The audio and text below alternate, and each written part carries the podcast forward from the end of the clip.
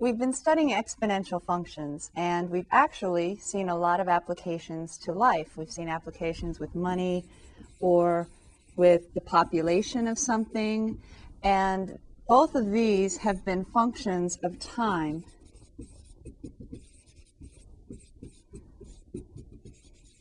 And you could use t or x. Uh, now, not all exponential functions have to be functions of time, but a lot of the ones we've been looking at have been. Now, the other thing, though, is all of the work that we've done has been looking at some output of a function as a function of your input and maybe a rate and maybe a principal amount. That's our continuous compounding formula. A of t equals PE to the RT. But we always knew t, didn't we? But what if we had another problem? What if we, say, invested $10,000 and we were getting a simple rate of, sorry, not simple, an annual rate, an annual rate of 4% compounded continuously.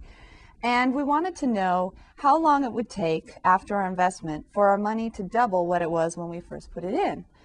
Well, that's that's an interesting question, right? And it certainly has a lot of applications to our own interests, so to speak. And if I look at the problem, if I want to double my money, then that would be $20,000 I would want on an investment of $10,000. And I'm getting continuous compound interest. So that's the formula 4% e to the 4% times whatever my number of years is that I have to invest for in order to get double my investment. So the amount this time we know, don't we? This is a different kind of problem than what we've been doing before. We know the amount that we want, but we don't know the independent variable, the input, t, the number of years. So how are we going to find what t should be in order to get double our investment? Well, to answer that, I don't know about what your past is in mathematics, but in terms of this class, we don't have a technique for finding a variable when it's in the exponent inside an equation yet.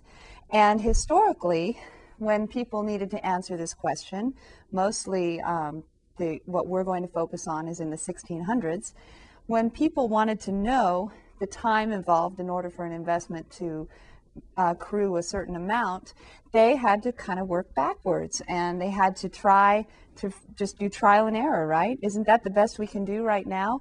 If you get out your calculator, you could try to find the amount in the account. Well, you could find, not try, could find the amount in the account after one year, and then two years, and then three years. But that could take a while, right? I mean, honestly, how don't you think it's going to take a while to double an investment without putting any more money into it, just letting it earn interest? That could take a while, couldn't it? So then, all right, maybe I would jump down to 10 years and see what that is. Um, and if you have your calculator, you can do this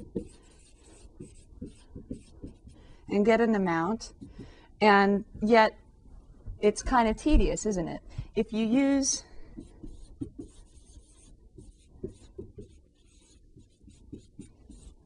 the such that feature, it's a little faster, right? You could say such that x is 1, then you could just go back and change it. But still, it's trial and error and it's kind of tedious.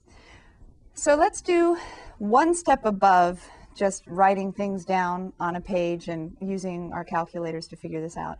Let's go to Excel and let's make a table of values of amounts in the account as a function of this interest rate of 4% and the number of years t. And let's see if we can find a year when our, our investment would be doubled.